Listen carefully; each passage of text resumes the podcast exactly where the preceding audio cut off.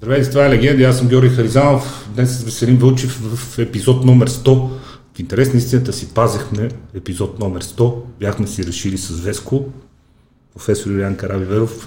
За мен много хора да се убият, не ме интересува абсолютният патриарх на българската фитнес, здравна, бодибилдинг и както искате да наречете индустрия, поради ред причини, които стават по-ясни по-нататък, но за нас е чест и удоволствие и не случайно в епизод номер 100 наш гост е вие. Страшно много благодарим за отделеното време. И... Аз също благодаря, само да не го пазите за столетници. Чуди, защото не съм още. Нищо. Има време. съм Има време. Ще ви завиждате първа столетници на, на знанията и на, на формата и на постиженията. А, как успявате с всичко? Те първо ще стане ясно в, в разговора, кое е това всичко, ама аз се имах за мултитаскъра, като знам вие с колко неща се занимавате, как, как успявате с всичко? Ами, Замислял ли се някога? Тежи ли ви? Или... Далеч съм от мисълта, че успявам съвсем, но а, аз по принцип бъдете, да. работя с едни такива квантови принципи, едни дисипативни системи на един така доста уважаван от мен учен с руски происход, Иля Пригожин се казва, и той разработва така едни а, системи, които се наричат дисипативни системи, при които се работи за всичко. Тоест в системата всичко фигурира и оказва влияние един елемент на други, всички на всички. Обаче в интересното е, че той въвежда един а, приоритетен елемент, който се нарича трактор. И въпреки, че работи за всичко, всичкото обслужва едно, което е приоритетно. И самата система, която сме направили за фитнес подготовка и най-вече за високото спортно майсторство, по-точно за високото спортно майсторство и оттам я въвеждаме и в масовия спорт, е, е такова планиране на модулна схема, няколко модула, в които модули, както са дисциплинативните системи, има един атрактор, едно водещо, обаче работи за всичко. Тоест, опитва се да правиш много неща, но тия много неща едно е главното от тях. Това е като системите, които, както Слънчевата система, трактор е Слънцето, то остава белези върху всичките елементи, които фигурират в тази система, но пък и елементите така се манипулират или се обработват или си взаимодействат, че да доведат до това приоритетно нещо, а трактора да излезе на по-високо ниво. В следващия модул се сменя друг атрактор и по същия начин пак се работи за всичко, обаче атрактора е друг вече. Кое е на по-високо ниво при вас? Защото ако почнем да избираме... Здравето. Значи, не мога да кажа кое е да сме полезни. Това е. Професурата, преподавателската дейност, кондиционните тренировки, работата с отделни състезатели и треньори, хранителните добавки, търговията с фитнес уреди и с фитнес оборудване, в смисъл, то едно да беше. Значи всичко... Кое е слънцето Най-важното, което ние наричаме атрактор нали, в нашите системи, това е тренировка, високото спортно майсторство. Тоест, практиката или тренировъчната ни система, приложението на тренировките и на системата в високо квалифицирания спорт, в високо квалифицирани спортисти. И основно, ако трябва да говоря, защото работим с много видове спорт, а трактора или най-водещия е волейбол. Защото така съм започнал. Въпреки, че 90-та година, 89-та започнах с баскетбол. Но съм играл волейбол и така се развиха по стечение на обстоятелствата, че отидох в волейбола. Той ми беше интересен, защото бехме на световно ниво. Не, че сега сме много назад, но все пак волейбол ни е така престижен спорт. И... Вие имате много сериозни, много интересни резултати там, защото в момента, в който ставате треньор на един да не, пак да не обидя някой, не знам, отбор от страната, защото провинциален се вкарва малко негативна конотация, без изявени състезатели. Благодарение на вашата работа, изведнъж без да иска 3 години стават шампиони. И вие казвате, даже станали малко скучно, почнахме да си споделяме знанията да. с други отбори, да, за, да, да. за да може да дигнем на всички нивото, почна да ни става скучно. Ми четвъртата година с още един отбор започнахме да работим и двата отбора отидоха на финал. Четвъртата. Ами вижте сега, за мен практиката е най-най.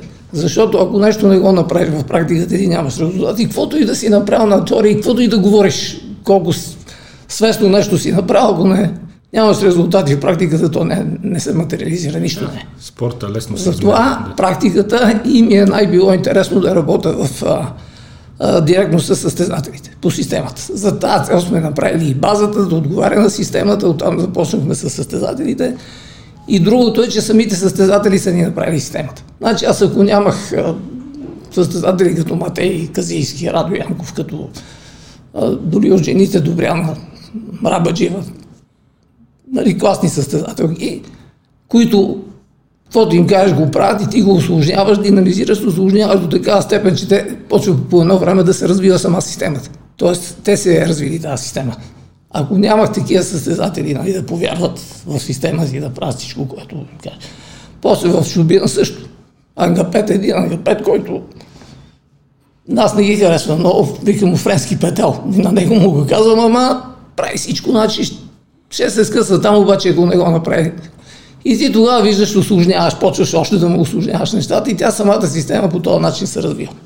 Вие това сте казали, че психиката на шампиона е много различна да. на всички останали. Това е точно така психика. До последно винаги още да. може, дай още работа, да. накарай още нещо да направи. И ако попаднеш на интелигентни хора, както аз казвам, спортен интелект, като един Матей Зийски, то е удоволствие да се работи с такива хора. И те, разбира, аз тогава му казвам и на Матей, тия 3D, 2D упражнения, 3D нямаше съсед, ако не беше ти. И да ги правиш и да почна да ти въздействам от различни посоки, различни ъгли с нали, в две равнини, три равнини и така нататък. Това, че е много комплексно. Пак и дете ви казвам, десипативни системи на трактора, обаче да докараш резултати. Много хора ви свързват с леката атлетика, обаче. Това заради ами, това съм, аз, аз съм работ, работил в катедра лека атлетика, бил съм лекоатлет, нали, дестобой. И лекоатлет. Да, като от Пирдоп, аз съм от там, съм израсъл, доколкото може лека атлетика развивахме. Учителя, който ми е бил и треньора, който е жив в момента вече близо 90 години, който го уважавам безпределно. И даже награда съм направил на училището, в което аз съм завършил, на него има. Всяка година най-добрият спортист на училището се дава наградата и той доскоро идваше да я поднася, но нали, беше в ход в движение. Хубава снимка имате, не сега на закритата писта, долу са основните да.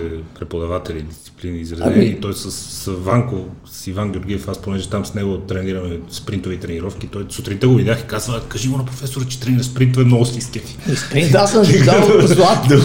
Казвам. Старото първото поколение е културисти, един злати, който Златко, който беше преподавател по математика. Наско Джананов тогава, това поколение, да. преди нас е много как прави спринтове на пистата по 50-60 метра преди състезание. Стоил правеше, за който говорихме преди да. предаването. Стоилов също имахме един интервален спринт 20 по 20 метра спринт. 20 през 20 метра, ама само, че културистите не могат да издържат нали, тия да.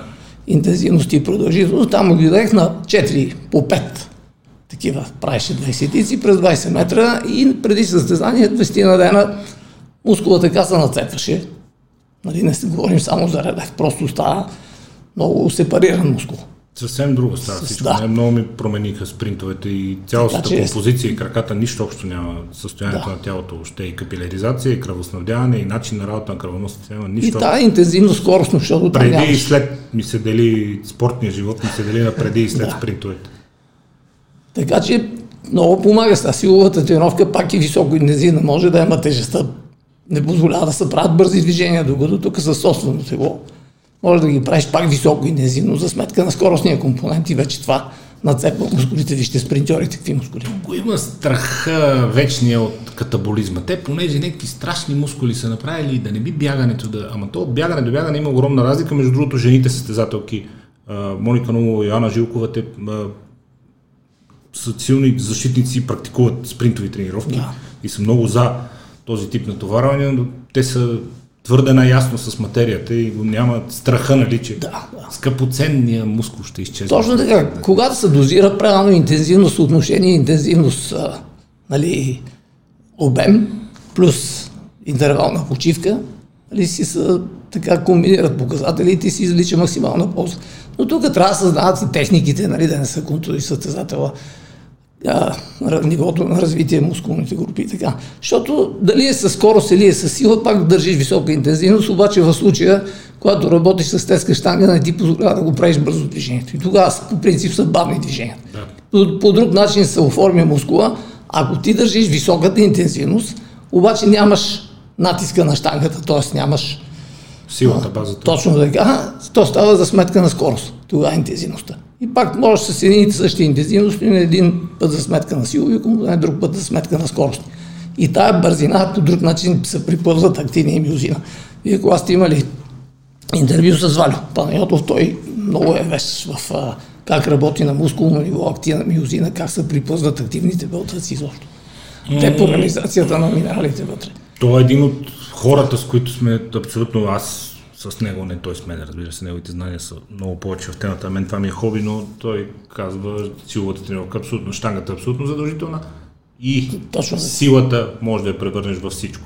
Може да я превърнеш издържливост, може да Точно превърнеш в така. скорост, Но тя е да базата. превърнеш в Винаги силата е база. Силата е абсолютната база и штангата. Ами, вижте, сега ще ви кажа, това поне почнах да ви говоря за, нали, за квантови принципи в началото, които използваме. Преди няколко години в ЦЕРН доказаха един феномен на квантово вплитане, се казва. Тоест, енергията и носителя на енергията елемента, как в интервал от време наблюдават го за, с скъсен интервал от време и за няколко наносекунди вижда, че материята и енергията, която той носи, са едно и също нещо. И го наричат квантово вплитане. Аз в синия учебник, поне видях, че си го чел, Жоро. нали, там съм го описал и съм го дал с фигура. Квантовото вплитане как става. Тук по същия начин работиме вплитане на скорост в силата, за да стане бърза сила, взривна сила и така нататък. Квантово вплитане е много просто. Нали, използваш ги принципа и нямаш надграждане, нямаш, имаш граждане. Скорост в силата и да се образува сила. Но винаги трябва да имаш силата. Тоест, Валио е много прав, че не работиш и силове, не направиш и силен мускул, ти не можеш да го направиш и бърз. Силата е базата и основата на всичко. И вграждаш скорост в а, силата, за да стане. След това можеш да вградиш а, времетраене, да стане силово скоростна издържливост или вече там с приоритет. Откъде започна всичко за вас? Преди да си поговорим за това как се промени самия спорт и цялата индустрия, в която вие сте тясно вплетен в много направления, но всичко за вас откъде започна? От училището, от физкултурния салон? Ами, оттам. Вашата професионалния Започва, път. че ми стана хоби. Има две. Едните викат, бе, ако ти е хоби, няма нужда да работиш. Ама другия... А, това е клишето, че ако Ама си други казват, твоето нещо, няма ако да ти е хоби, няма да се отървеш от работа цял живот. Така че аз мисля, че второто се казва, че. Но аз от 5-6 клас съм започнал да тренирам малък град. Тогава от София беха дошли едни методисти, нали, ходеха по училищата, Да, подбираха. така беше времето и този спорт, по- И ние отивахме на Парзалка. Събота, училището, цялото училище на Парзалка. Гармурка се казваше пистата, която се пускахме в Пирдор. И там една тесна пътека в Боровата гора и върват един по един, като индийска ниш, всеки един. И те седат, учителя ми по физическо, който беше на гимназията, той тогава още ми беше учител, методиста и имаше още един господин, майче беше председател на дружеството в Пирдоп. И вървиме си, вървиме си, привикаха ме. Я, тук ти бе, аз един слаб, висок такъв. Почваш лека атлетика да тренираш. И така стана. После ходех и на борба да видя какво е, но трябва да се сбориш. е, Некъде ще сборят и не борбата- можеш да се сбориш. След това ходех после на волейбол и така нататък. Нали. И в доста спортове. Малък град, няма какво да се прави, няма като сега дискотеки, интернет и така нататък. Кой беше момента на осъзнаване, че май това е вашето нещо и в професионалния Ами, план? в гимназията, когато тренирах вече София окръг отбора на Софийски окръг, имахме сборен отбор, започнахме състезание и просто това ми беше най-при сърце. Аз дестобой се занимах. От всичко да опитам, всички дисциплини. И тогава реших да кандидатствам в ВИФ, спортната, Да. сега спортна академия. А, бех математиков, физико-математическа паралелка. Т.е. учих физика и математика. Да. И това ми вървеше. Обаче пък другото ми беше интересно. Отдаваше ми се нали, математика, на кандидатствах в МЕИ да. и викам сега тук, ако взема ме приема, тогава влизаха с ниски оценки. И викам, а не, тук ще реша една задача да не се изложа.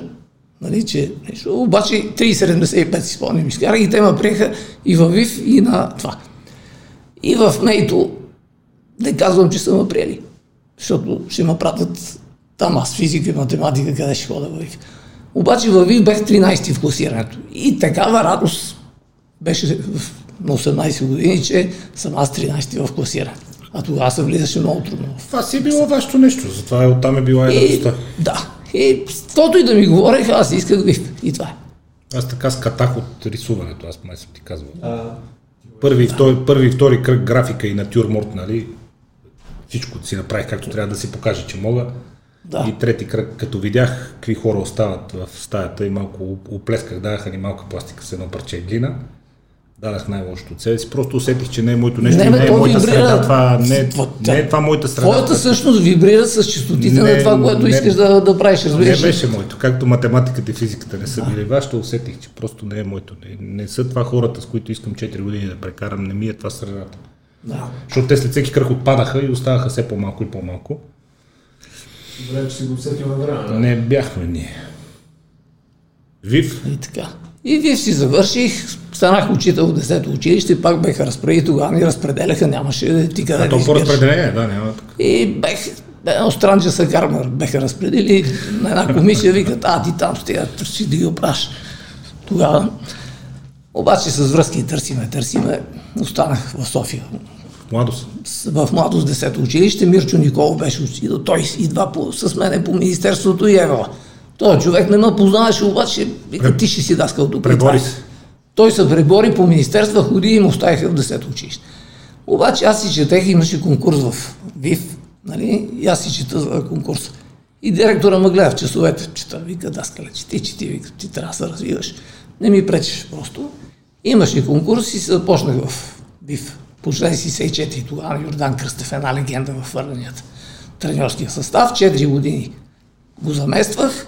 После Асистент. пуснаха конкурс асистент за редовно място и си пуснах 80, фактически 83-та и четвърта вече си бех редовен Идва преподавател. 89-та вече, разрешава се частната инициатива, указ 56, кога започва частния Ами, ние още на социалистическо време го правихме това. Е, то Значи, първият време фитнес- в чанти и сакове и Не, не. фитнес и по мазетата. Няма чанти и- сакове. да, в и- правителствена болница, спортния комплекс. Там направихме първата фитнес зала, която си редовно функционираше като фитнес зала. Като вчерашен ден го Значи Светла Любайкова беше управител на целия спортен, кинезитерапия, ЛФК, всичко там.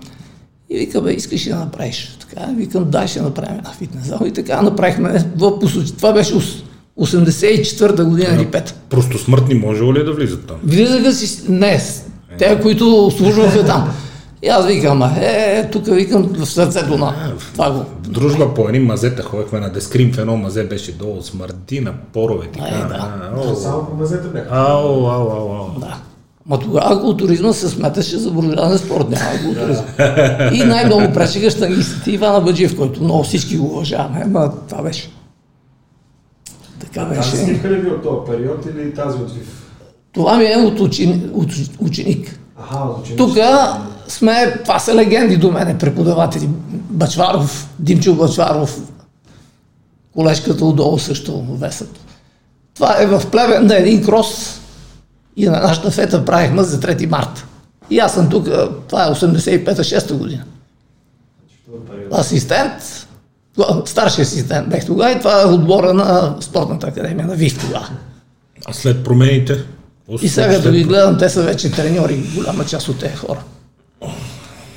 Как, откъде извадихте тази снимка? От вашия сайт. Качили сте си. Архива на може, сайта. може. Имате на сайта, да. Това са, от тези състезатели вече има национални треньори. Някои може да са пенсионери вече.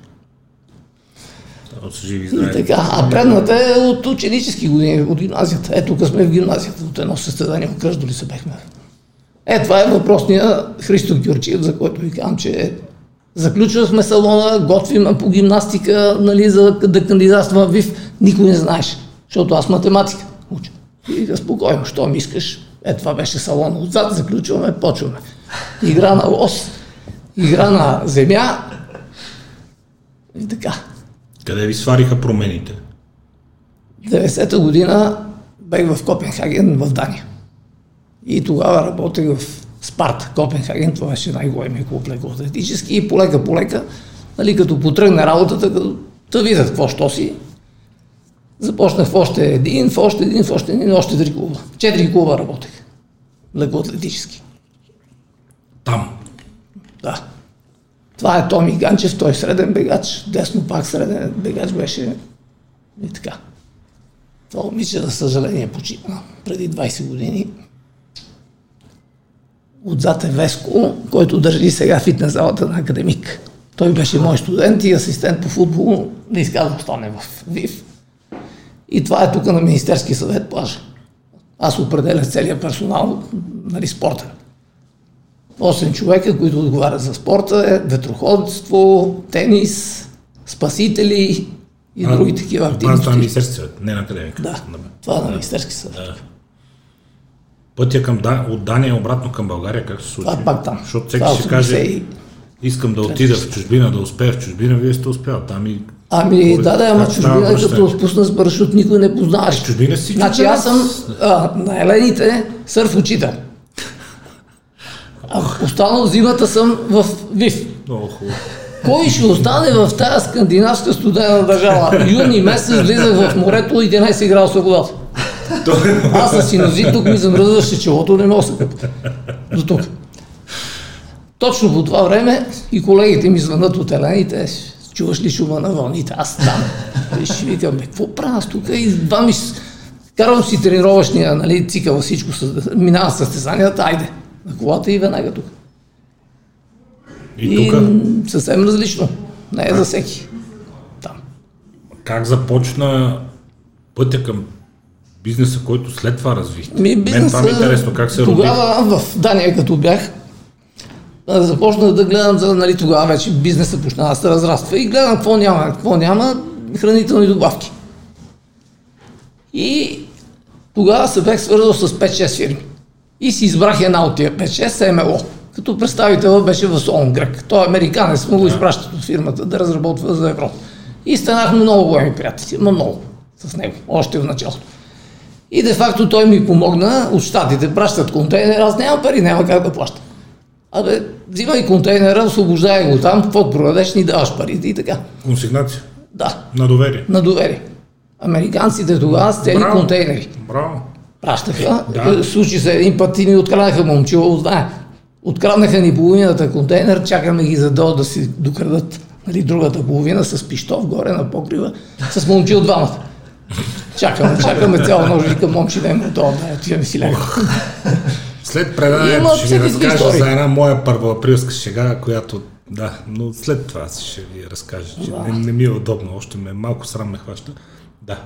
Но МЛО, Не, след това Universal, А, МЛО е, значи започнахме 90-та година и зареждахме цялата олимпийска подготовка. Централно се зареждаше два олимпийски цикъла, това за 8 години. Продавахме МЛО, като 80% от възстановяването на олимпийците, всички отбори олимпийски, беше с тази фирма МЛО.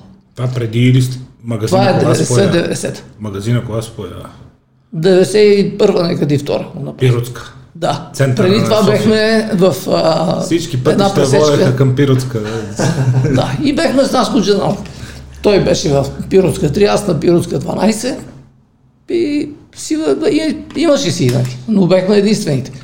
Но ние преди това имахме един фитнес в а, един безистент малко по-надолу. на- улица, в улицата до Пиротска близо и оттам също. Там ни беше първи офис и продавахме. Песто, после с Петко Гайтанджиев направихме на редута с апартамент, той атлетик да продава, аз МЛО.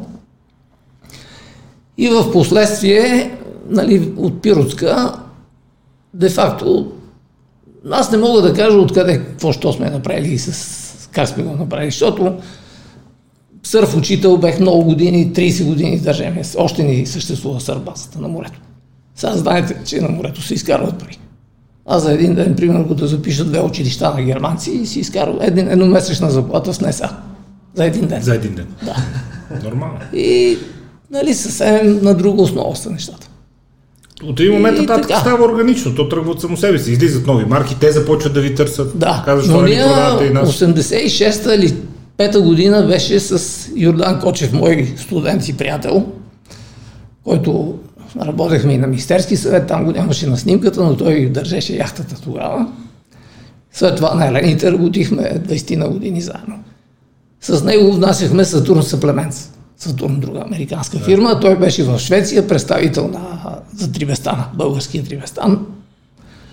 Цяла Скандинавия продаваше. Той. Той вече направи много пари. Още тогава. Още тогава. Да. И в последствие, какво, сега какво му стана, с Николай Бухолов имат много хубава голяма фитнес зала в Улута, в Пловдив. Да.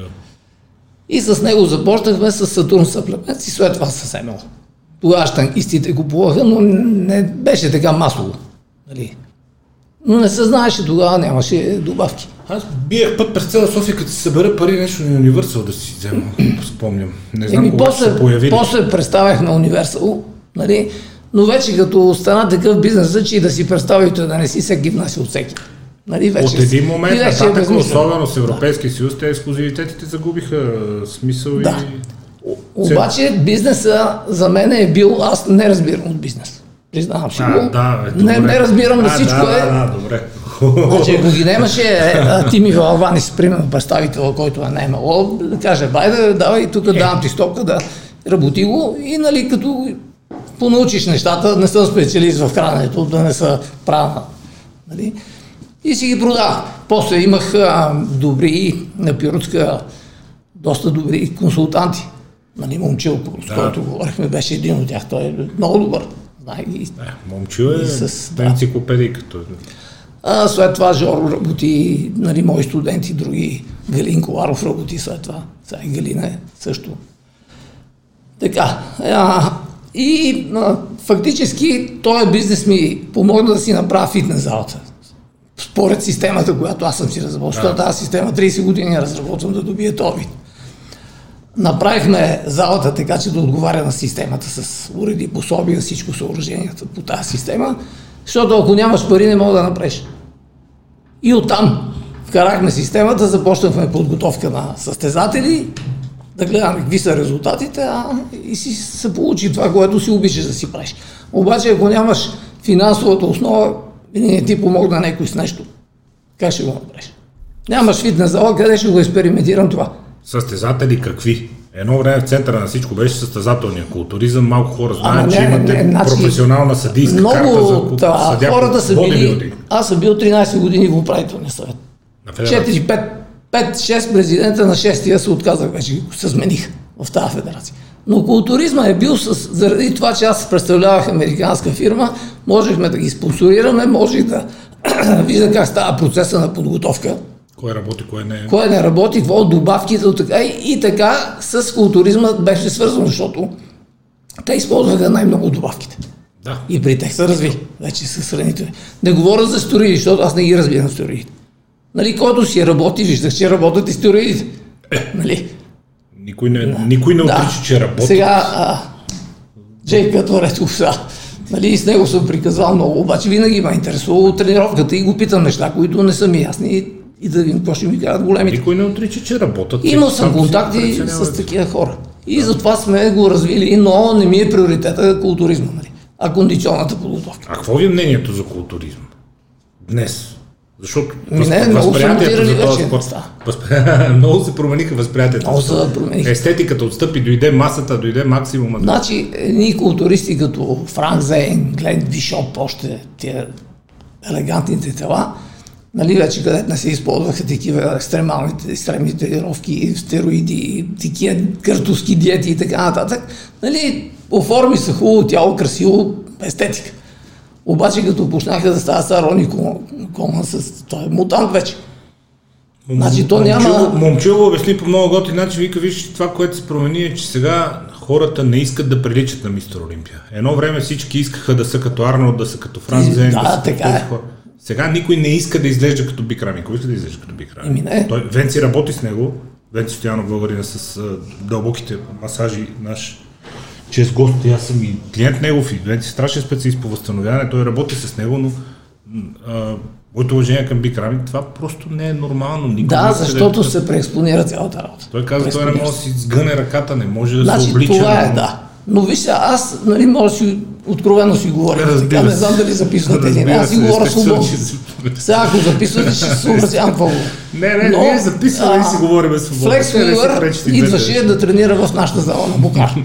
Да. И бе, викам, бе, Флекс, а, виждам, та ти си журналист, такъв възпитан момче, интелигентен мъж. И не, никога не съм ги възприемал тия, като тебе, бе, културисти, професионални културисти. Мутанти сте, това, това. И не знам за какво мога да става, да, И си споделям така, ама на метаф си говоря. Викам, първо голем си, на бойното поле лесно ще. Не си гъвкав, не си подвижен, не можеш да се окопаеш. Даваш много пари за дрехи, защото по- повече материал купуваш за костюми и така. нататък. Абе всичко, всичко. Докато не беше катастрофирал. И той ми го каза лично. Ако не ми беше тая мускулатура, нямаше да ме виждаш сега. Викам, мускулатурата ме спаси от този удар. Той Мерцедеса му беше на А то кайма. Мерцедес беше, то не Да. да разбереш това кола е въобще. А, така. И викам, и тогава вече аз, нали, след катастрофата, разбрах, че този мускул ти е свършил работа и той те е спасил. Голямата мускулна маса. След това Жоро в тунела на Надежда, за, за Люлин тунела, катастрофира с БМВ-то с 100 км директно в стълб. С БМВ-то. И ако не му беше мускулатурата и той нямаше да жив. И той го казва, мускула стяга с атаките паси.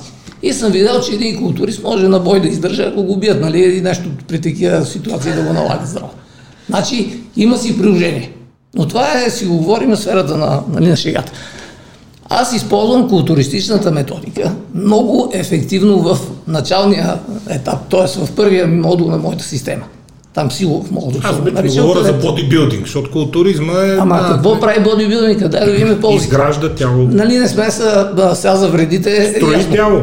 Бодибилдинга строи тяло, изгражда тяло, каквото ти трябва. Другото е, че хипертрофира а, протоплазмата на клетката. Тоест, това се нарича а, такава, такъв вид хипертрофия, не миофибрил на активния белтък, а саркоплазмата, саркоплазмана хипертрофия. Той вкарва много гликоген и колаген и става много енергийно зареден мускула. Тоест ти получаваш една локална силова изразивост благодарение на енергийния материал, който ти натрупваш в мускула. Той става силово издръжлив. Това какво ни помага с тренировките? И правиш по-голям обем от тренировки, по-бързо се възстановяваш. Тоест ти веднага извличаш ползите Само ползи. Ползите. Те могат са две-три, обаче ги има. И затова аз не отричам нито един спорт.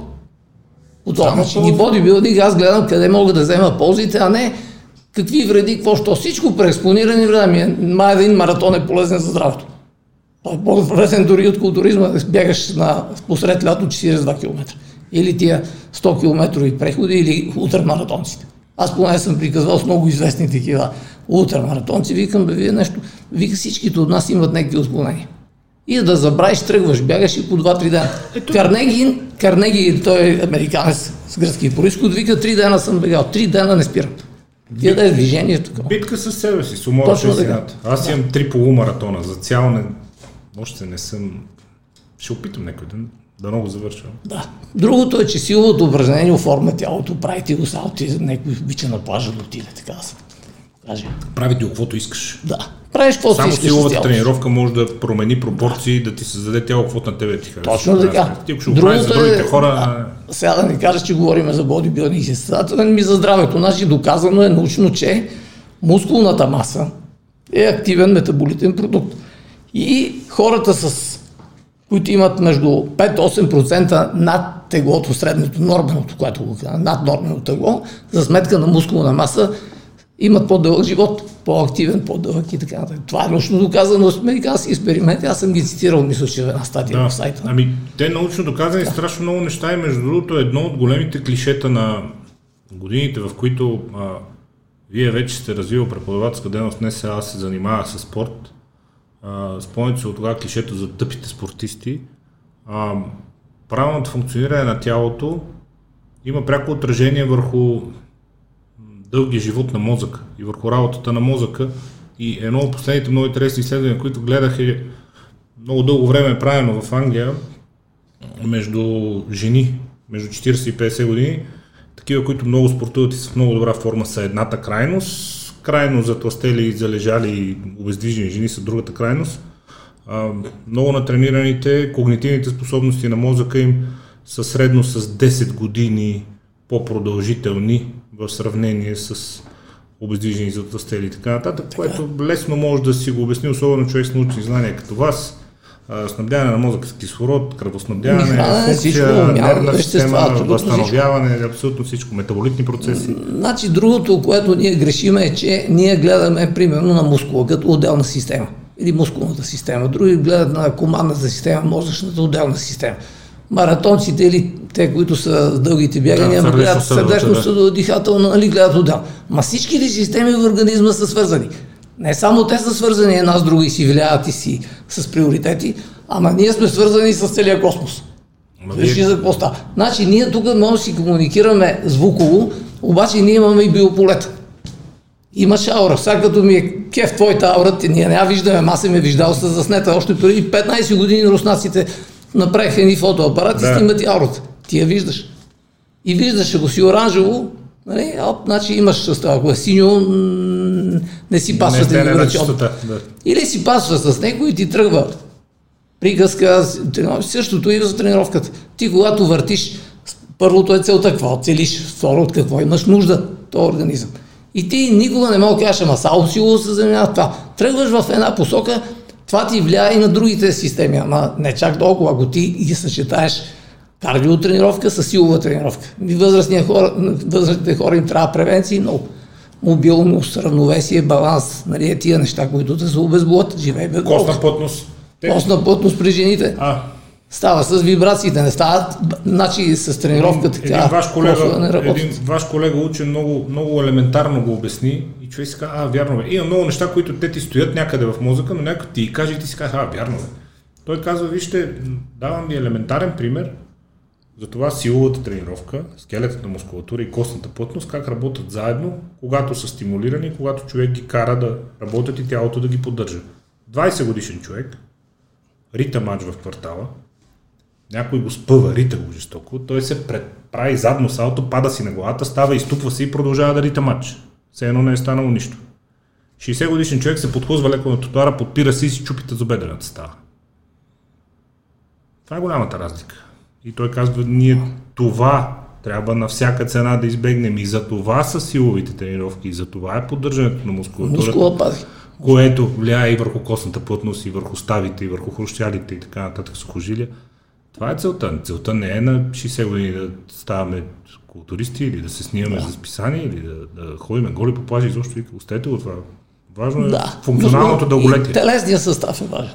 Телесен състав. Съотношение мускулна маса, масна тъкан, нали, всичките тия неща, вода.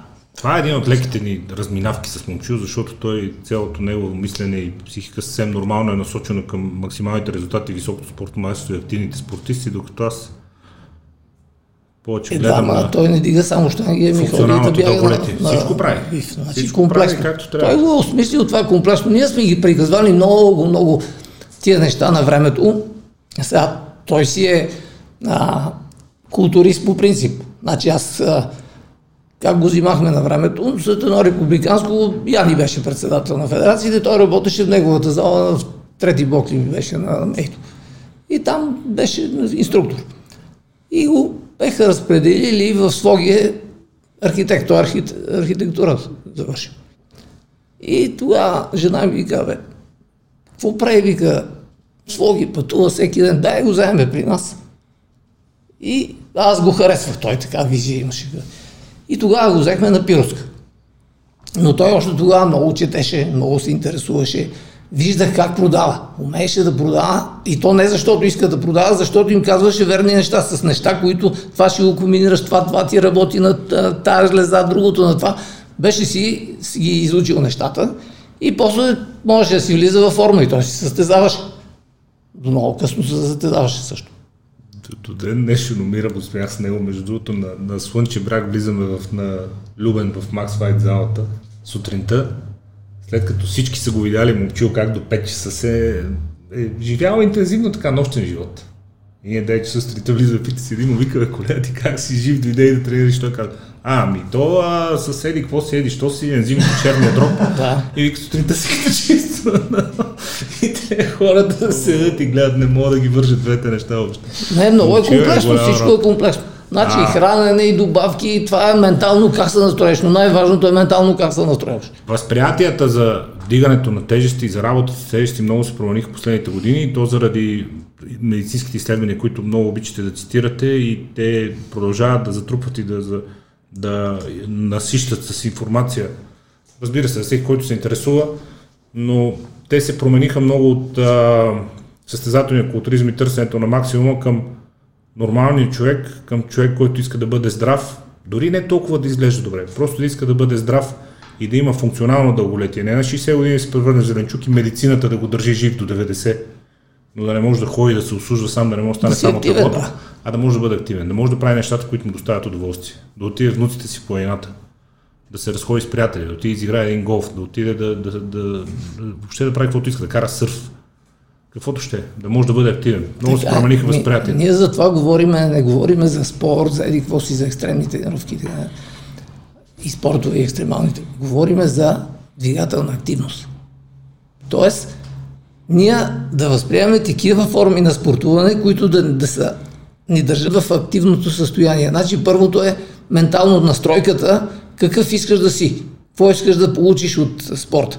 Нали, когато осмислиш нещата, ти много лесно можеш да преминеш към някаква форма на двигателна активност. Но първото нещо, което е какви нужди имаш. И второто е кое те кефи. Кое искаш да правиш и как да изглеждаш. Възрастният човек, той основно са превенции при него. Значи той боли, като стане, като легне, не може спи. Значи той му трябва Ма Защо мобилност. трябва да го боли? Ма не е Кинезите задължително терапевтични да упражнения гимнастични. Защо? Мобилност, баланс, равновесие и това е. А, след това обаче нали, трябва да направи мускулна маса, т.е. той трябва да премине към силови упражнения. Няма как да стане без да има степен на напрежение. Тоест, някаква степен на напрежение, 50%, максималната един 60%. Резистанс, както казват вашите Точно, колеги. резистанс, което- Съпротивление. Точно така. Но Някакво. това съпротивление Тяло създава е, еластик ли ще е, пудовка ли ще е, степен на ли ще е? напрежение. Да. Някаква степен. Да. Не влезеш в степен на напрежение, ти няма силов. Силова тренировка, нямаш и ефективност. Висока. Другото нещо е, колко време ти държиш мускула под тази степен на напрежение. Тоест той да функционира, да работи с това напрежение. Което значи, че силовата тренировка трябва да правиш бавно. Бавно. Силово. Работиш и силово бавно, за да даваш си нужната интензивност и я държиш дълго време. Това са двата компонента, за да получиш ефект. И аз това го правя по 15-20 минути всеки ден, нали? 5 дена, един ден почивка. По една мускулна група си. Тогава с а, това, което ви казах, че почина в Штатите. Още Е, тогава почнахме, да, по една мускулна група. Той тренираше една сутрин, една след обед, после нали, с възрастта отиде с 40 години по една мускулна група. Той ставаше на ветерани втори. Имаше едно рекламно лице, как беше на Универсал. Все него първи го слагат, бе, Спонсорите. Мин, да. Както и да е, нали, може и да си е бил момчето в добра форма сега, но той си поддържаше по този начин. Третото е, нали, понеже приоритет отива на локална силова издържливост на мускулите, които работят. Третото е кардиореспираторната система, т.е. обслужващата система. Е, Вие винаги като питат кой е най-важният мускул, вие казвате сърцето. Сърцето. Сърцето е най-важният мускул. Значи трябва да имаш и някакви натварване за издържливост, циклични упражнения. Ако не можеш да бягаш плуване, ако не можеш да плуваш колело. Нещо, което да има циклично по-продължително, за Нека- да активира и сърдечно-съдовците. Нека- И оттам функционалите. Виж сега, кое е много важно. Как, как ти служи тази мускулатура, която си изградил?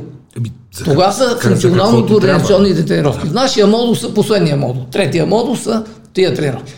Те правят качествата използваеми, т.е. ти получаваш високо КПД, коефициент на полезно действие. Как ти качествата ги използваш в ежедневието? А при нас в спортното майсторство в съответния спорт, как ги Силата реализираш? и издържливостта да ги реализираш в Сила, издръжливост, скорост, как ти ги реализираш и да, да си свършиш работа в спорта или в живота, да се обслужваш в ежедневието, да носиш чанти, да се затичаш, да си фанеш автобуса, нещо. Тоест функционалността вече. Или силата без функционалност, без контрол на силата, за какво ти е? Ти не отиваш да дигаш танги, не отиваш в, на Ежедневието, улицата. те, хората като питат, що тренираш толкова много, нали? Един от изключително глупавите въпроси, които от време на време някакви хора ми задават все по-малко. Градиш не се изморяваш толкова много, не си толкова изнервен, много по-лесно се концентрираш, по-гладко Това е мисълта, тялото ти функционира много по-добре. И те са хиляди работи. Има ли смисъл Да, да, изброяваме да. защо да... Значи аз това говоря, че тая функция на тия качества, които ги правиш, трябва да те обслужват в ежедневието. Тоест това е функционално координационната тренировка. Да. И затова ние не може да, нито една да кажем, ама тая не, не ти трябва или ти трябва. Всичко трябва. Въпросът е с приоритети да ги наместиш в годишния цикъл. Коя тренировка е кардиотренировката, защото страшно много хора ми обясняват, аз отивам в фитнеса да направя малко кардио. Какво кардио правиш ти, бе? Ами, тук малко се понятията. под наклон, да, хода си с 5 км в час. И те, Обикновено- аз ги гледам повече се хванат за дръжката и се облегнат назад и те пак си ходят по 90 градуса спрямо пътеката, обаче са се дигнали под наклон за спокойствие тяхно. Това не е кардиотренировка. Коя тренировка е кардиотренировка, т.е. тренировка за сърдечен мускул? Какъв, какви нива на пулси, Значи на ти трябва да- точно постигнем, така. Ти трябва за да да може да се окачи една тренировка като кардиотренировка. Да. Идеята на кардиотренировката е точно сърдечния мускул да го поддържа във форма, в добро здраве и в кондиция. Сега, как ще въздействаме на... и как измерваме интензивността, колко е натварено сърцето? По частотата, По пулс. по пулса. Ако тая тренировка, за която говорим, е циклична, те са циклични, повтарят се едни същи движения да, дълго време. Но ако ти правиш тия циклични упражнения и пулсът ти е под 120-130 удара в минута, нищо не правиш. Единственото, което е да възстановяваш след такава тренировка. Тоест, аз не съм фен да отидеш на един поход 3 часа или 4 по Витуша и да държиш по 100 удара в минута. Ефектът къде е? Само върху Никакъв. раздишването, че са Няма лошо. Всяко нещо е по-добре от нищо, Чуваш? нали? Раздвижи си човек, Не. това не е кардиотренировка. Да. Това не е, защото ти кефи са на птичките, че ти пеят, да, Ма, нали супер, всичко, да. пчелички, еди, какво си, среща с бла, здравейте, виж, че да. са усмихнати хора. Тоест, емоционално това те зарежда природата, но не е друг ефект, разбираш. Приоритета Е, е друг в това, тия разходки. Или да фанеш разширени вен. Ако... А, Тогава ти трябва да отидеш на... кросовете, къде са? Те са при Значи, аеробните или тренировки, трябва да правиш по-интензивно ходене, Така. или срещу наклон да е бавно срещу наклон, или да отидеш на крос или на друга циклична дейност, в която пулса да влезе в зоната на средната интензивност, т.е. между 140 и 160 удара в минута. Това е средната. Да. За по-младите вече може 150-170 и аз съм го направил. Там имам една в книгата учебника фитнеса, Да. там са дадени зона на интензивност. Тая зона е най-добрата. Ти работиш в аеробен режим с достатъчно кислород, обаче работиш интензивно. Тогава ти изразходваш не чак толкова калории, защото ако питате Валю Панайотов, ще ви кажа един крос 30 минути, колкото 200 калории, колкото е една баничка. Да, те, калории, Една баничка си изял. И е прав. Да. Обаче тия калории са от мазнините, защото мазнините са т- топът с наличието на кислород само. И ти в тази тренировка да си осигуряваш достатъчно кислород да активираш Окислява масните. мазнините, да. По-малко калории, ама те са От мазнините. от мазнините. Ако отидеш в по-горна зона, харчиш повече калории, ама минаваш в анаеробен режим вече, потискаш аеробните процеси и не ги взимаш от мазнините тия калории. Това е по- ползата на средната интензивност. Нали, 140-160 удара в минута, Това е които е оптимална. тренировка, която е за горене на мазнини. Точно така, за горене на Когато влезеш в кардиорежим, тренировката става леко анаеробна, но там има други Да, ползи. да. Недостига на кислород води до капиляризация, усъвършенства се кръвоносната система. Обаче по-добре. сега за кардиото, което не се споделя. Значи най- така силно въздействие върху кардиореспираторната и върху сърцето, както говориме, имат интервалните тренировки. Само, че там вече не е тази интензивност, както един цикличен крос, продължителен в рамките на 30-40 минути, защото ти не мога да издържиш. Ти вече минаваш на по-висока интензивност и отиваш на пулс около 185 удара в минута. Но за кратко. Там достигаш максимално потребление на кислород. Пулса расте, обаче ударният обем ти остава висок. Той почва, ударният обем достига максимум на 120 удара в минута, още долу. Да. Ти увеличаваш интензивността на цикличната нали, бягането, ако го дадем за пример. Спринтове, Увеличаваш, примерно, увеличаваш до 180 удара, сърцето ти изтласква максимално количество кръв. Тоест ударният обем ти е най-висок. Ако ти отиваш над 185 удара в минута, то почва да работи много честотно, ама не може да се напълни достатъчно и не може да изтласка достатъчно Да, кръв. да. Тогава ударният обем почва да ти пада. И какво установява това е интервалния метод, който е единствения метод в леката атлетика, правен лабораторно от немците. Да. И те наблюдават ударния обем как се движи с увеличаване на интензивността на цикличната тренировка. И виждат пулса расте, расте, над 185 почва да пада ударния обем. Под 120 удара пак пада. И те тогава правят интервалната тренировка така, че нали, в началото, когато стартираш, да ти е 120 удара, стига ти на 180, 185 и тогава започва почивката, активната, пада пак на 120, после пак на 180, защото между 120 и 180 удара в минута ударния обем на сърцето е най-голям. Той работи с максималния си капацитет, най-тежките условия. И това води до какво? Принудително, значи аз поделям тази теория, че няма адаптация. Има изграждане на механизми на противодействие на стресора. Тоест дразнител, който прилагаш в случая на натварването. И тогава вече то трябва да изгради механизъм за противодействие. Какво почва да хипертрофира? Сърцето. И тогава се получава спортната, спортното сърце хипертрофия, защото ти го принуждаваш да работи в този диапазон с интервалната тренировка и то работи на максимална мощност през цялото време. От началото до края. Спортното сърце много години беше разглеждано като някакъв огромен непреодолим проблем. Все по-често става ясно от все повече и повече медицински данни, че ако не се спрат, спрат рязко физическите натоварвания, а човек продължи да е активен, то лека по лека си връща нормалния Еми- обем, който е нужен на тялото и само по себе си не е проблем. Таки, защото много имаше удебеляване на стената, Но удебеляване на вече сърдечната. там, ако Как- е, се нахвърли границата на адаптивност на сърцето, адаптивност да може да... Тогава вече става... Значи спортното сърце, ако се разглежда като феномен, спортно сърце, то си се връща в нормалното. Ами когато има стане много много случаи не се връща. рязко Става отпусната, ама това вече да. много е преекспонирана работа. Ясно, е, че силно преекспониране Преекспониране, няма изобщо да. тема с това нещо. И тогава интервалната тренировка принципно не е за начинащи, не е за деца. Тя е за високо квалифицирани състезатели. Направи Хит си- тренировката не трябва да моделира условията на интервалната тренировка, както на спортно майсторство. Ти, които ги разглеждат функционалните тренировки, нали, кросфит и Да. така, които влизат в голема зона за кратко време, обаче на интервалната защо се нарича? За един интервал на почивка. Ти разтягаш интервала на почивка или го скъсяваш, за да поддържаш тия параметри на натварване 120-180. Като почне да се уморява, той вече не може да се възстанови за 45 секунди, почва за минута, минута бива на 2. Това не се очита в хит тренировките. Ти 20 секунди, 20 секунди, 10-15, А. нали, някакви стандарти такива. Първо, хората извън елитния спорт имат много превратни виждания за това, кое е претрениране и кое е свръхнатоварване. Като пример искам да ви кажа, аз съм на 43 години, 106-7 кг съм в момента. Направих си няколко пъти експерименти за интервална тренировка на седналото колело, защото на него мога да увелича повече натоварването върху краката, подпирам се на облегалката и може да стане по-сериозно натоварването. 45 минути е, правя 9 цикъла, 4 минути доста сериозно натоварване, една минута много сериозно натоварване. Не можах да кача пулс над 160 и средния пулс за цялата тренировка ми е 134, което не е нищо особено.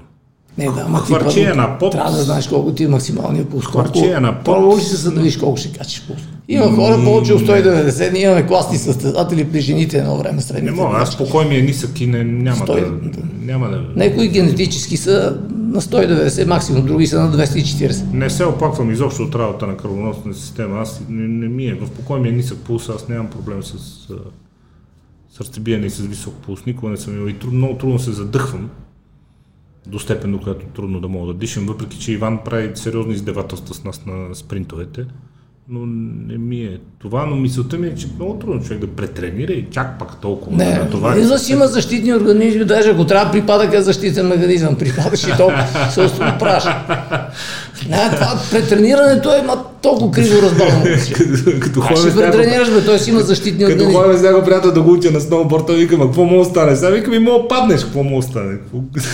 Какво, толкова мога да стане? Паднеш. Ама ти има защитни механизми, или се отключва механизма, пада ти нали, дъската и така нататък. А, това е освен ако не си взел, а, примерно си заключил обувката и да не може да ти падне. Да. Или си взимал стероиди, такива неща, дето вече ти си в друга зона ти, на поносимост. Виж, тогава не, не усещаш някои пъти на това. Да, те възприятията се променят. Променя и се, може ама да това вече да са странични намеси. Не, говорим Не, за такива неща. не, супер големи фенове, аз не съм против, но има много, човек трябва много да чете и много да знае преди да посегне към това нещо, така че това е тема, която не е за днес. А, добре, стана ясно кои натоварвания са аеробни, кои са кардионатоварвания.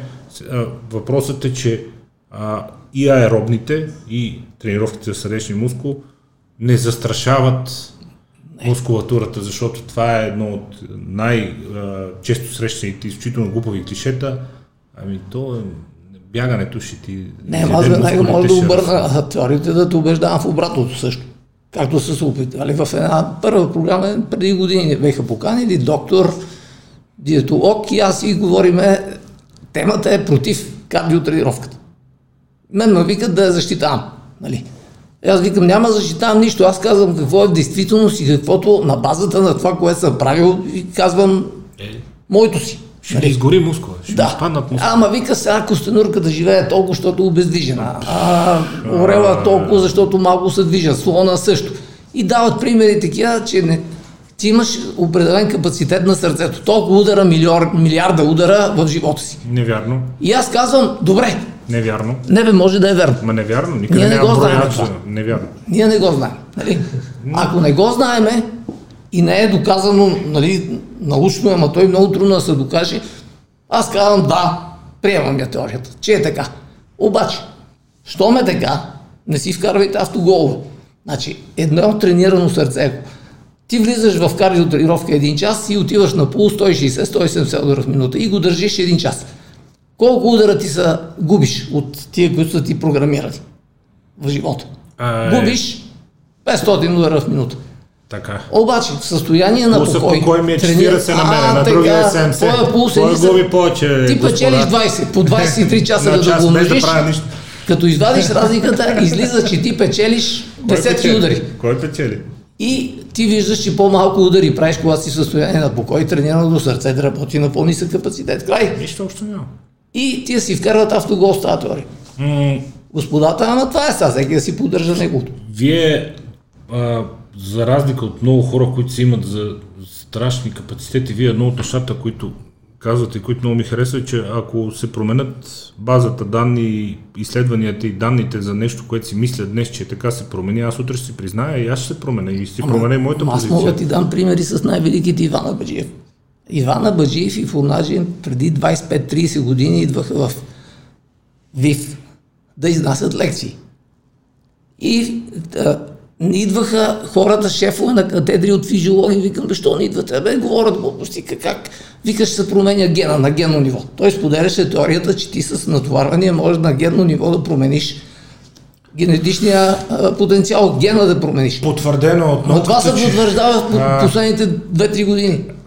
Това се Пет години. потвърждава не с точно същите думи в интерес на истината, но те, ваши колеги отвъд океана, казват, че зависимост от спортуване, хранене, спане, най-вече от храненето, се променя а, така наречения на американски, сега ще, ще го преведа разговорно на български, но gene expression, т.е. изразяването на гени. Това, кои гени се Точно активират. така, генна експресия се казва и там в РНК стават промени ДНК, аз съм ги описал, аз съм ги дал научни изследвания Това, на кратко, синтезирани. целия геном започват да работят и изразяването на самите. Вие не си променяте сами. Генома си е геном. Не, само от генетичния код не може да се промени. Да, Той е да. свише, там Да, и да, това е. да. Ама всичко от гените ти, ти нови гени излизат. Непрекъснато. Ми да, Не, ми преди две години две българки а, откриха нови гени в човешкото тяло. Българки. Да. Едната беше българка, аз Това, това за, за промените, които казахте, защо, го казах поради две причини, защото м- много един скоро пак а, а, професор каза, а, вече толкова бързо напредва науката, нещо, което и вие отбелязвате, толкова бързо напредва науката вече, че един студент по медицина, докато завърши, половината неща, които е учил, вече няма да са верни. Да. да. Докато завърши. А, първо беше това, че сърцето има определен брой удари заложени, тежка щуротия, абсолютно невярна. Ама дори да е вярна, аз ти казвам Дори да е вярна, Да. спортистите пак печелят. Второто беше, че а, делението на клетките е ограничено от теломерите. Оказа се, че а, и чрез спорт, и чрез правилно хранене, и чрез периоди на гладуване може да се удължи теломера. Теломера не е константа. И не е казано, че една клетка ще се раздели определен брой пъти просто после просто ще умре. Така. Следващото беше нервната система да се регенерира.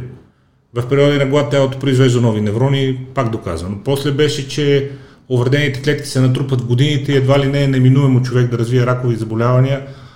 Преди няколко години Нобелов лауреат откри автофагията. Оказа се, че когато тялото няма достъп до енергия, започва да изяжда органелите, ув- увредените от клетките и през процеса на автофагия се прочистват всички увредени клетки. В момента, в който влезе нов протеин, тялото си ги произвежда наново. Протеин. Да. Протеин. Не, не, не, не, не буза, Да, не да, баничка, да. протеин. Да. Така.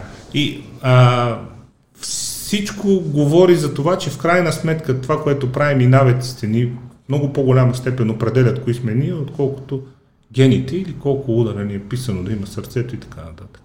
Значи аз не отричам и това, което е заложено, защото по гените, ако ти, е- ти имаш така бълтъща структура, Естествено. червени мускули, от нас ставаш издръжливец, нали? Някой ще каже, вие така говорите, защото сте високи, добре сложили, нали? Лесно ви е на вас, да. Ние не отричаме и другото, но въпросът е как се комбинират нещата и какво можеш да промениш и защо искаш да го промениш, в чия полза работиш. Значи, ако говорим за здраве във фитнеса, да, ние правим така, така, така. Методиката ни е така. Но ако говорим за спортно майсторство, няма нищо общо с здравето. Там целта ти не е здравето, както е в фитнеса, а да Максимални резултати на терена. резултати. Отиваш, доказваш, правиш го и Окей. здравето ти е вече на втори план отива. Окей. Обаче първото нещо е, за да можеш да го направиш, трябва да имаш здрав организъм. Здрав. И затова ние в първия модул използваме много превентивно стабилизиращи, динамизиращи, балансни упражнения, различни координационни за мускулни групи, как да ги пропорционално да ги разпишеш, така че да не са контузва. Противоконтузващи, както Точно така. Дълбокия нали? мускул, Защото те питат, коя е първата цел с спорт? Да не се контузва ми е първата цел. Да, Трудно да да се да контузва. Ами да. и да ти издържа на екстрени различни ситуации. Ти един ротатор, фиксатор, стабилизатор и как ще ги развиеш с свободни тежести, като тя ти работи срещу гравитацията, само вертикално. Машината само срещу определена равнина. Тук вече нали, ти трябва такива балансни упражнения, разни други. После откъде са да създава енергията, енергийният център, къде е. Тия планкове бричове са много полезни, защото път, генерираш енергията с начале от енергийния център, който ти е Там, около се скрепи цялото тяло. Именно. И затова тези stability, дето ги раз... американците развиха, са много верни. Какво прави човек, който търси функционално, спортно и житейско дълголетие в фитнеса с тежестите? Обяснихме подробно, за което ви благодаря, кои тренировки са аеробни, кои са кардио, кога се тренира сърдечния мускул, кога се горят мазнини. До тук добре. Какво прави в залата, когато отиде Значи, при тежести? първо той трябва да знае за какво е там. Ако е, сега както гледам ти, че си се оформил добре, До тук добре. ти прави силови упражнения приоритетно. Защото този мускул, за да нарасне, без силови упражнения няма как да стане. Може да правиш и скоростни упражнения, атлетически и така нататък, но идеята ти е да си направиш мускулатура.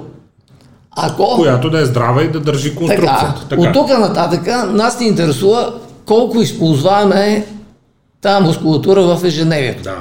Значи, жена ти, ти каже, бе, тук до 8 етаж ще качиш кофите с кимон. Никакъв проблем.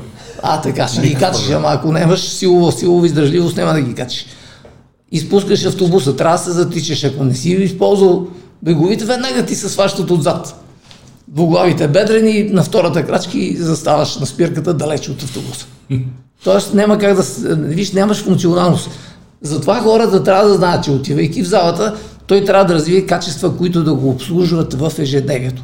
Това, което се пропуска, бе, прави силови упражнения, прави лек така. Само, че в ежедневието упражненията са комплексни. Те не са да оставиш само соленицата, това, ами носиш такива комплексни упражнения, многоставни. Разбира, сложни упражнения са.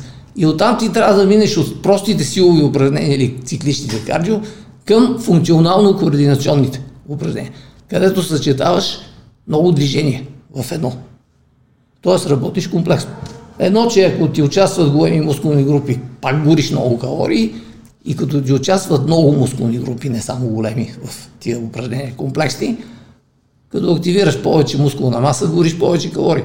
Тоест И пак покой. решава задача. Да. И в покой, да. И другото е най-важното е, че тия качества ги аз не обичам тая дума трансформираш, ама да речем в кавички, трансформираш качествата, способностите да ги използваш ефективно в ежедневието.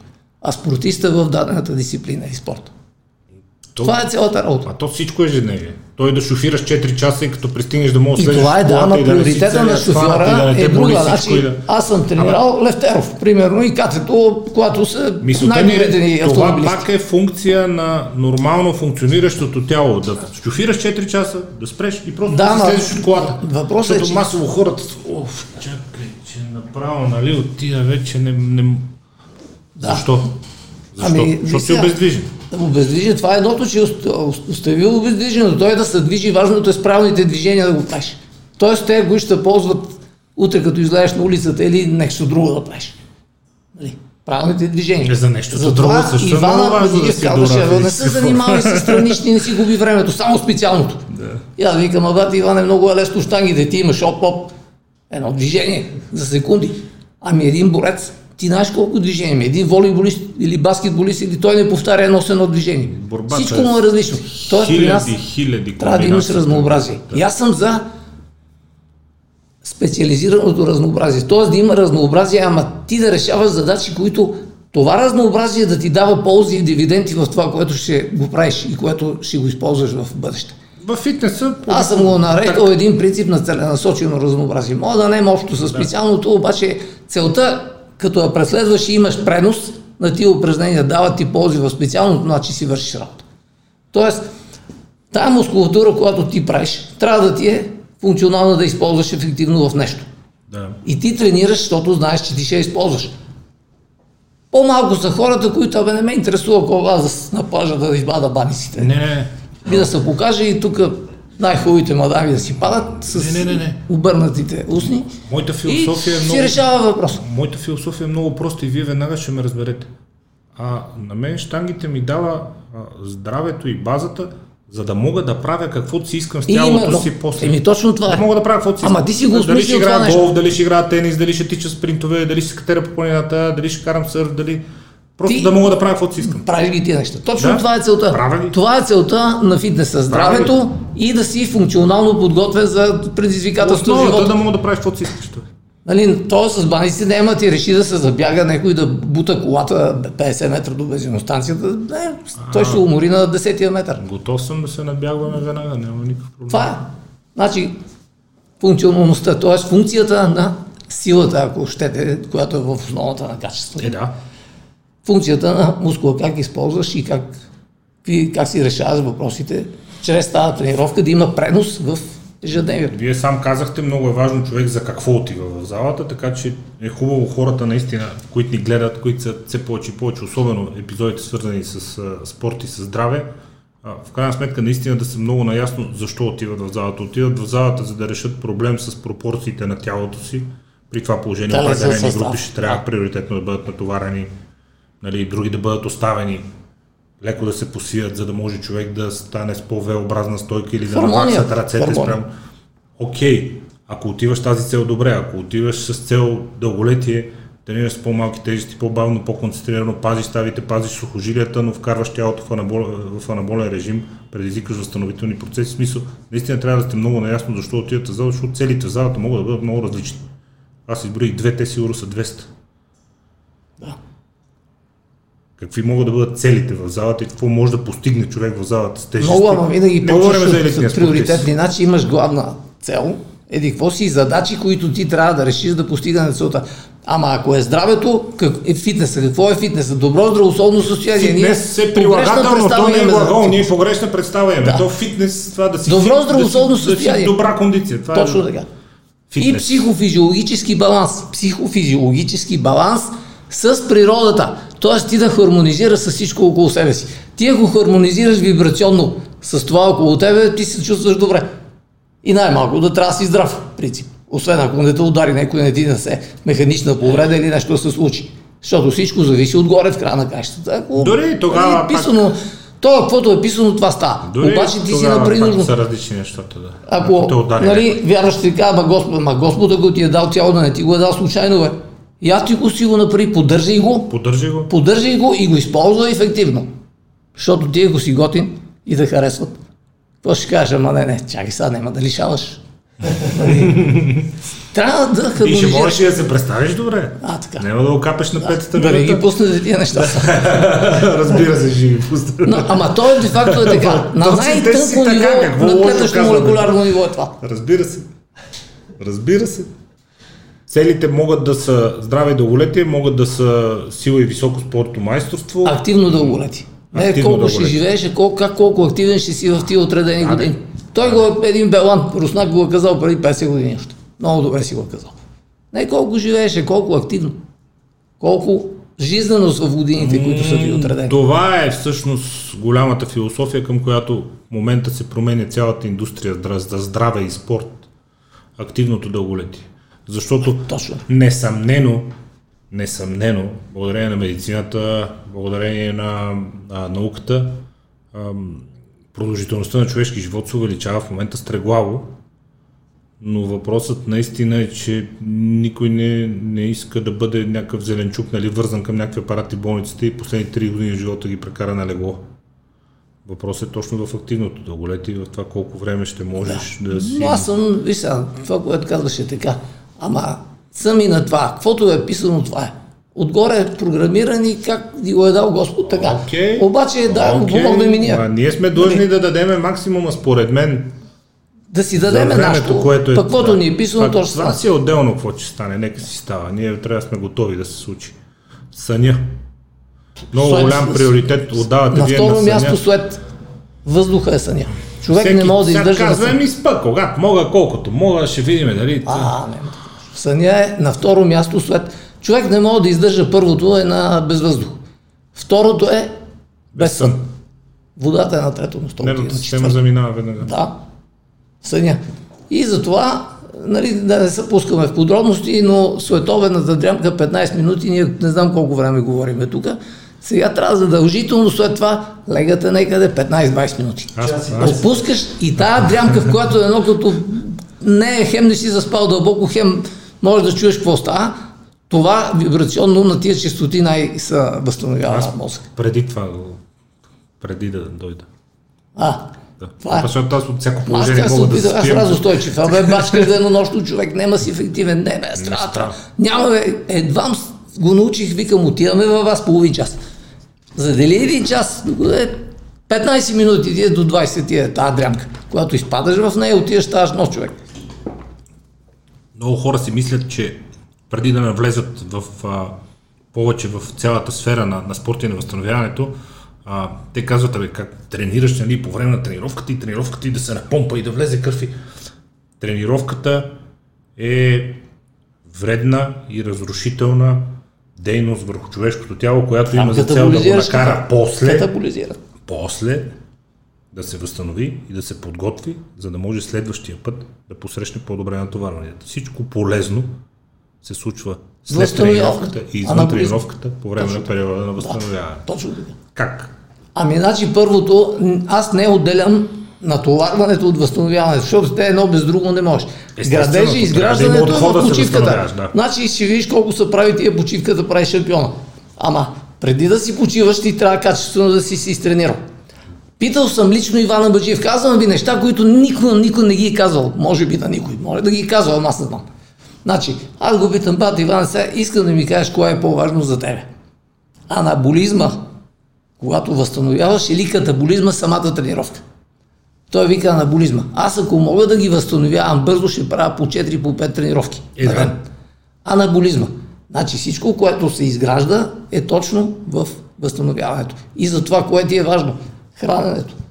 Първото хранене след тренировката. Какво ще приемеш, какво си изгориш, изгориш си винеш. Така наречено. Как ще дигнеш мускулно изграждащите хормони? Инсулин, соматотропен, тестостерон. Най-лесно е инсулина с сладки неща. Протеини бързи въглехидрати. Еми бързи въглехидрати, висок гликемичен индекс да си дигнат инсулина след тренировката. Ама само тогава. Само тогава. А така. Друго, значи, съня, дето спрегаме. Водата. Всичкото това ти влияе на възстановяването. И най-вече менталния фокус. Ментално ти къде се насочил, как си се отпуснал. Аз дори в тренировката съм въвел един принцип на а, нали, Глен му казваше мозък мускул, ама викам Глен не е на Корфит. Викам не е мозък мускул, защото това са два органа. Функцията на тия два органа, мисъл, действие. Значи, мисълта, функция на мозъка, я насочваш към функцията на мускула, която е движението. И ти си представяш движението, разбираш и научи, дай точните техники и ти в хода на движението работиш бавно, си знаеш всеки момент къде ти е ръката, къде ти е дъпел, къде заключваш, как го напрягаш от тук, ама стартираш от тук. Всичкото това е мисъл действие. Принцип. Все по-често се хващам, Ментално. особено на машините, защото там няма риск. А, там не, А, тя води Все машина. по-често се хващам, че са затворени очи си правя сериите и ми е Ама американците ми е имат изследвания. къде работи. Да. С свободните тежести, менталното въздействие, е много да не кажеш, че може да тъпеш от машините, нали, да не ги газваме тия неща, обаче тя те води машина да ти може да си говориш и не знаеш какво си после. Развивам някакъв във времето страх от контузии, нещо да не изпусна, нещо да не се отплесне, нещо Мускула, такова. ензими, нали? всичко се активира, когато го мислиш. Значи, все едно да ядеш, да гледаш телевизия и никакви не, не отделяш люнка. Разбираш ли? И не знаеш и какво си ял, като го изгледаш филм. Да, не е там, Да. мозъка не е там. Разбираш ли как Да. ти трябва да се съсредоточиш в яденето? Аз затова оставате телефони, огледала, всичко разговори, концентрирай се в тренировката, Да, направи да. кратка и това е. Да. От ваши а, интервюта съм виждал колко- голямо значение отдавате на психиката и Много е между другото, настройката. Между другото, един а, епизод, който те, хората много обсъждат тук, какво им препоръчваме, на Хюберман нови епизод с доктор Емили Балсетис, която прави много изследвания за а, методологии, трикове, хакове, нали, как човек да се настрои за постигане на цели. Едно от изследванията, много любопитно, което правят, което има пряка връзка с това, за което вие говорите, а, то е с мишки, окей, нали? но а, пускат ги през един лабиринт, където те знаят, че накрая има храна и вода. М, и са им закачили отзад тежести, които те дърпат. В момента, в който целта стане видима, въпреки че животинката вече е много изморена, енергийните Големи запаси, да, енергийните запаси са изчерпани, скоростта и интензитета, с които почват да дърпат и да теглят, се увеличават в пъти, въпреки че енергийните запаси, гликоген, фосфат, всичко Да. е отдавна се изчерпа. Изчерпани са. Не са едни и същи, изчерпали са. Значи ти откъде, тия вибрации, енергийни вибрации, откъде От психиката изцяло. Именно. Изцяло психиката от нервната система. Тоест ние имаме много по-големи запаси Командната система. на това е. сила. Да. Психиката. Как се тренира психиката? Еми там трябва да поканите И психолог. човек се ражда. Аз знаеш какво? А, не Първото да караме е, психолог. Аз значи- вас питам. Психолог си психолози? аз първото нещо е не се обичам тази дума мотивация. Мотивация. Трябва да имаш мотив за шивица, Е, някакво мотив. нещо. Мотив. Нема. Значи ли се нахъсваш настройка. Настройка. Ти отиваш с настройка да тренираш, да така и се нахъсваш още преди тренировката. Оттам аз не загрявам. Първата серия по-леко, втората, третата работна. Разбираш и вече не разгрявам. И да съм се контужил до сега. Ама това не трябва да се казва на маса. Защото ти психически си настроен още за тренировката, Не, не, стегаш мускул, това и Почвам това. първо упражнение, каквото си ми на тренировката. Първото упражнение си опочвам с леки тежести, си влизам в една Точно пирамида, така. леко по леко и това е Точно почва. така. Търча 10 минути Превенции, на- не знам какво стои на планка, да ще изгуби половин час. Ако имаш нужда нещо, ти казал кинезитерапевта, да, ама ако нямаш. За какво? Точно така. Значи ти настройката почва да те разгрява още тогава. Ти с настройка можеш да си дигнеш пулса неимоверно. Си- Почва да си мислиш за врага или за някой, дето ти е откраднал пари и пулсът ти се дига моментално. разбираш. Ако решиш. ментално от тук ти почваш да- още да се настройваш. Това е едното не мотивация, а настройка. настройка. А, прав сте, защото се смени, включително и в англоязичния речник, motivation се смени с mindset.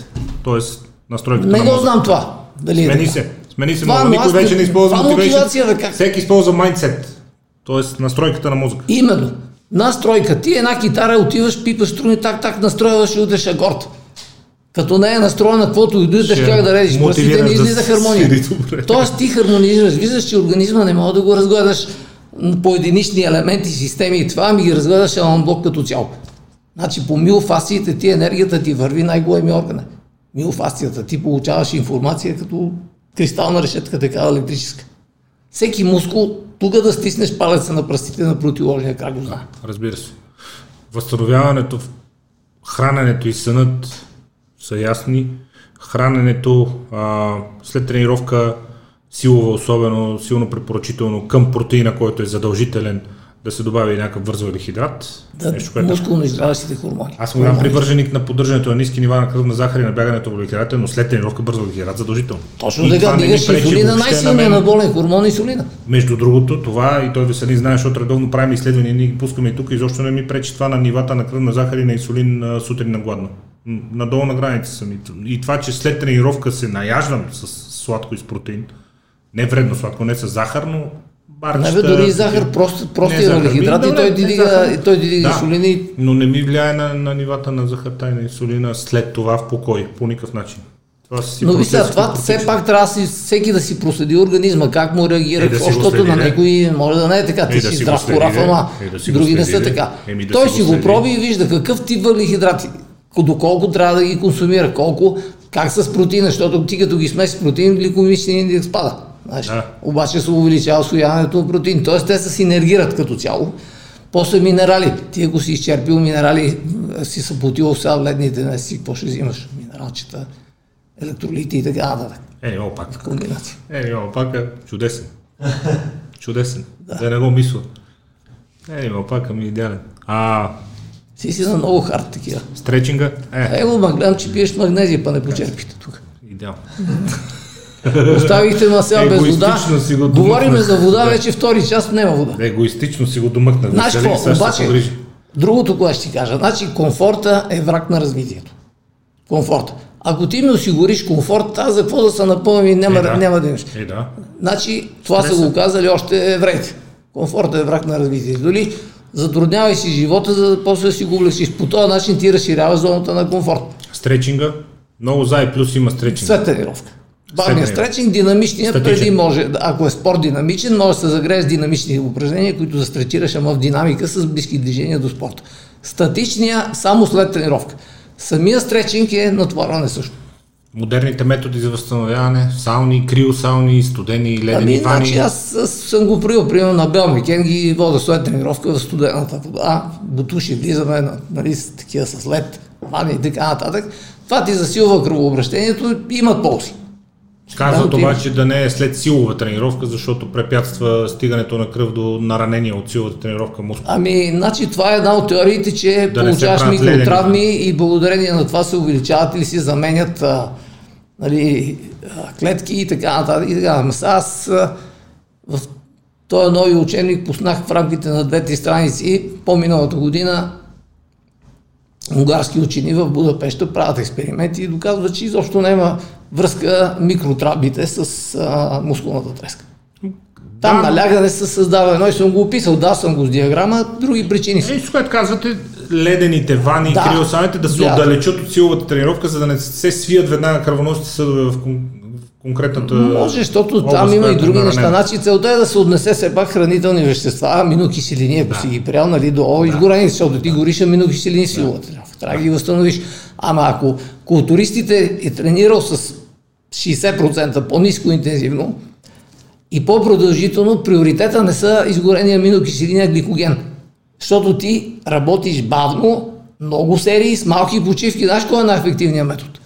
За разтоварващите серии за мускулна маса. Това Владо Боянов прави изследвания в доктората си. На първо място му излезна разтоварващите серии. И на второ пауза почивка. От Дроп- вашите методи, дроп които да. Дроп серии. Да. Значи, ти правиш мускула силово издръжлив, ама за да е силово издръжлив, то трябва да има енергиен потенциал, самия мускул. Енергиен потенциал, а това е гликогена. Зареждането от гликоген. Именно. И ти каза, възстановяването е изграждането, анаболизма, ти възстановяваш това, което си изчерпал гликогена. А това трябва типична силова тренировка, по-продължителна, с по-малка тежест, бавни, нали, да изчерпиш гликогена, за да стимулираш възстановяването. Да. Тоест манипулираш мускула в това отношение, за да си върне и да стане с повече. Тоест той се зарежда с гликоген здравата и почва да изглежда надут на помпа. Тогава вече да. А, така. Да. Ама ти си горил гликоген, което значи, че ти трябва да възстановиш и да ядеш гликоген. Тоест Въглехидрати. Да ядеш и глутамин, за защото той първо, той ти води до по-бързо възстановяване на въглехидрата. Казва се, че не сте привърженик на гладуването. Не. Нямате проблем принуда, с късните По принуда. Ами, гладуването може да се прави един-два пъти в годината, ако е целенасочено, в рамките на не 3-4 непрекъснато, дена. да. Периодично. 3-4 дена, постепенно и после постепенно го връщаш. Но два пъти или един път в годината правиш, ако ядеш некачествено, ако не се храниш. Да. Защото аз съм сигурен, ти като имаш бърз метаболизъм, ядеш всичко. И аз ям всичко. Не точно, но да. Ти си по-масивен такъв, разбираш, ама, примерно, по-слаби. Внимавам. ям, да. А почваш да внимаваш, като виждаш, има нужда да внимаваш. Да. Но иначе си ядеш всичко. Ема Ама трябва- поне ядеме всичко и не подбираме. Има някои ходят с една игла и мерят колко нуждата беше, плодовете. ама нали? тя нуждата беше преди 30 кг. Преди, преди 30 кг усетих, че има нужда и сега вече... Да. така. Но И- внимава, трябва да внимава. Така, а, за какво говорихме? Защото съм възрастен. За забравям. възстановяването и за това дали сме привърженици на гладуването. Да, да, значи гладуването за мен е една от добрите, нали, въпреки че познавам до, доста нутриционисти. Вие казвате, че сте за, когато се търси реновиране и регенериране. Еми, Надя Пет, Петров, аз с нея работя, Да. тя в, а, не е спортно хранене, защото Росен Милодинов за мен е добър в спортно хранене, нали? Но Надето, примерно, е много добра в а, такива едни тия 12 часови нали, прозорци, дето ги прави, 12 Да. часа не ядеш Да. и така нататък, ги виждам как го соват. Хората Ами. Това е един от начините, да речем за хора като мен, да си намалят Гладуване. общия Но калориен пример. е калори- калориите. Защото аз да съм лаком човек, аз без едно мога, три са ми малко. Това да сложи някой пред мен ядене, аз само да го питам, няма Ама да защо ще го лишаваш ор- организма? Да, ти е Е, защото... да се насладиш, то да не го използваш това нещо. Ами, що... Изяждаш го, ама после пък трябва да си го да си платиш за това. Е, даде. На кантара. И, и да, и това е, че нали, много е важно да не го говорим, то е ясно, че е важно храненето, начина на хранене, какви вещества, какво си изразходил за да първото хранене да ти отговори на тия нужди, да възстановиш следващото хранене. Значи първото хранене след тренировката 30-40 минути е най-важно. Е, да. Е, да. Аз... После храненето, защо е важно? Защото тренираш един път, ама ядеш три пъти днес. Е, да. И ти ако не Също. си настроиш, после водата също. Водата е цяла информационна система, то не е само водород и кислород. Информация, носител на информация, вибрация и всичко. Какво ви кара да да работите още? След всичко постигнато и след всичко свършено, не сте човек, който има материално. Никога не да можеш да си свършим работата. Ама- и да кажеш, ама свършил ама- съм си работата. Да, да, но не, за щастие отдавна не сте човек, който има материалната нужда да работи, ама и сега се връщате от лагер. Някой ще каже, добре бе, сега, Ми кефа, бе, вече направи. ма ти си като жена ми говориш. Значи жена ми вика, бе, ти Не, интересно ми е, аз не... Ще ти кажа. Вика, бе, ти какво правиш в, а, с волейбол с националния отбор? Какво си губиш времето? Какви пари ще заем от заплата на кондиционен тренер? Никакви. Вика, какво правиш във ВИФ? Ходиш да преподава. За какво? Викам, никога ти не мога да изпиташ удоволствието от Олимпиадата в Баку. Отиваме подбрани пламен Константинов прати такива малко по-конфликтни личности. Вика, а ти ще ги водиш Баку. Тоест, ние отиваме там и ако влееме в шестицата, голям успех. Разбираш? В шестицата, ако влеем Да. на четвърт финали. Отиваме и викам, сега знаете за какво сме тук, дайте да дадем каквото можем. Ники Желясков, тогава беше старши треньор. И викам, дай да се опитаме, какво може да дадем. И почваме. А, биеме първия мач белгийците, беше президента, дошъл ректора на ВИВ, заради останахме, едва ги бихме. В 6 часа сутринта ни дигат нашите братови да ги дигнеш толкова рано. Нема. Обаче бихме, ама С клизма. да, 3 на 2. И викам на ректора, това 50% от възможностите не могат да си покажат. Бе. Обаче тия викат, аз ще видиш утрешния матч. Утрешния матч все едно гледаш друг отбор. Играхме добре. Следващия, биеме Италия. Биеме, реши, бихме руснаците. Дето руснаците беха, абсолютно те могат да извадат пет национални отбора. С Бос най-добри им треньор. Нали? Бихме ги, после как ни поздравяват и мене ми кеф руснаците, дето съм се учила Да, от тях, от такова, да, нали, да, да. ти свалят чапка и ти казват здравей, браво. Италианците, като ги бихме, те трима от Тренто от нашите хора при Радо, викам, ще видиш как ще ви бием. И те ги биеме, Джанели, а, е, викам, ще, ще видиш.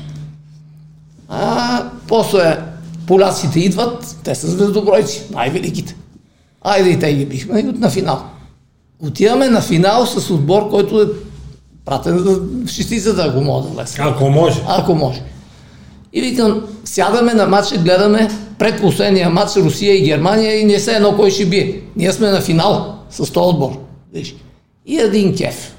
Ма едно, викам, седаме аз, помощник треньора, Ники Желясков треньор, треньорите. Тримата седаме. Викам, най това е. Да, да, да стигнеш до тук, да си изкефиш на такова. Е. Кеф. Да. Това е кеф. Това е мотивация. как ще го вземеш това с пари? Ма ако ще е милионер да си, какво ще да си, то кеф не мога да го изпиташ. Е, затова това ни държи. Е. После тук го гледате, виж го на пеца. Ама ти знаеш ли какво значи, аз го скъсах от разни такива функционални радо, вика, бе, ти знаеш, прави той контузен, еди къде си, пази му, еди какво си, ама друг при. Като почнахме с ластици, с едни топки от тук, ама така държиш ластика му тук, той са поти, защото той не се даваше си, заде деца вика вътрешно си. И накрая вир вода става това и ти стиска ръката. Доволен. Доволен. Его е. Това е кеф. Френски петел, дето ще кажеш, Това е той е най-неконтролиран сега, той идваше пиян на тренировки, бе. Мерише на алкохол, закъснява, недисциплиниран всичко, обаче, виждаш, че като се касае за тренировката, Като трябва да се работи, Да. работи. работи. Е, такива. И вие сте така. И затова. Това е, Е. кефа, разбираш, и да изпиташ удоволствието и... Да сте жив и да здрав има и да съхраните още дълго и да си споделяте сега, знанията То с хора като нас. това нещо. Ние правим каквото И от нас си зависи. сметаме, че трябва и така. Много ви благодаря за отделеното време. Аз Пак също, че го виждаме. Пак ще се виждаме със сигурност. Не, бе, интересни са, успехи. много интересни са нещата и нали ти казвам, системата, аз съм я приел 30 години да стигне до тук и знаеш какви факти могат да разправяме това, където почнахме с, Ще се разправяме. Те първо. с тия дудница. Ще Дето си са разправяме, събрани те от колията там. Следващите. Интересни неща са. Здраве Ама имаш, не, има, има интересни, Валю е интересен събеседник, разбираш и Те първа ще говорим. Има. много. Те първа ще Владо. Боянов е, знае също енциклопедия. Да сме живи и здрави. Да сме живи и здрави. До нови срещи. Успех. И на вас.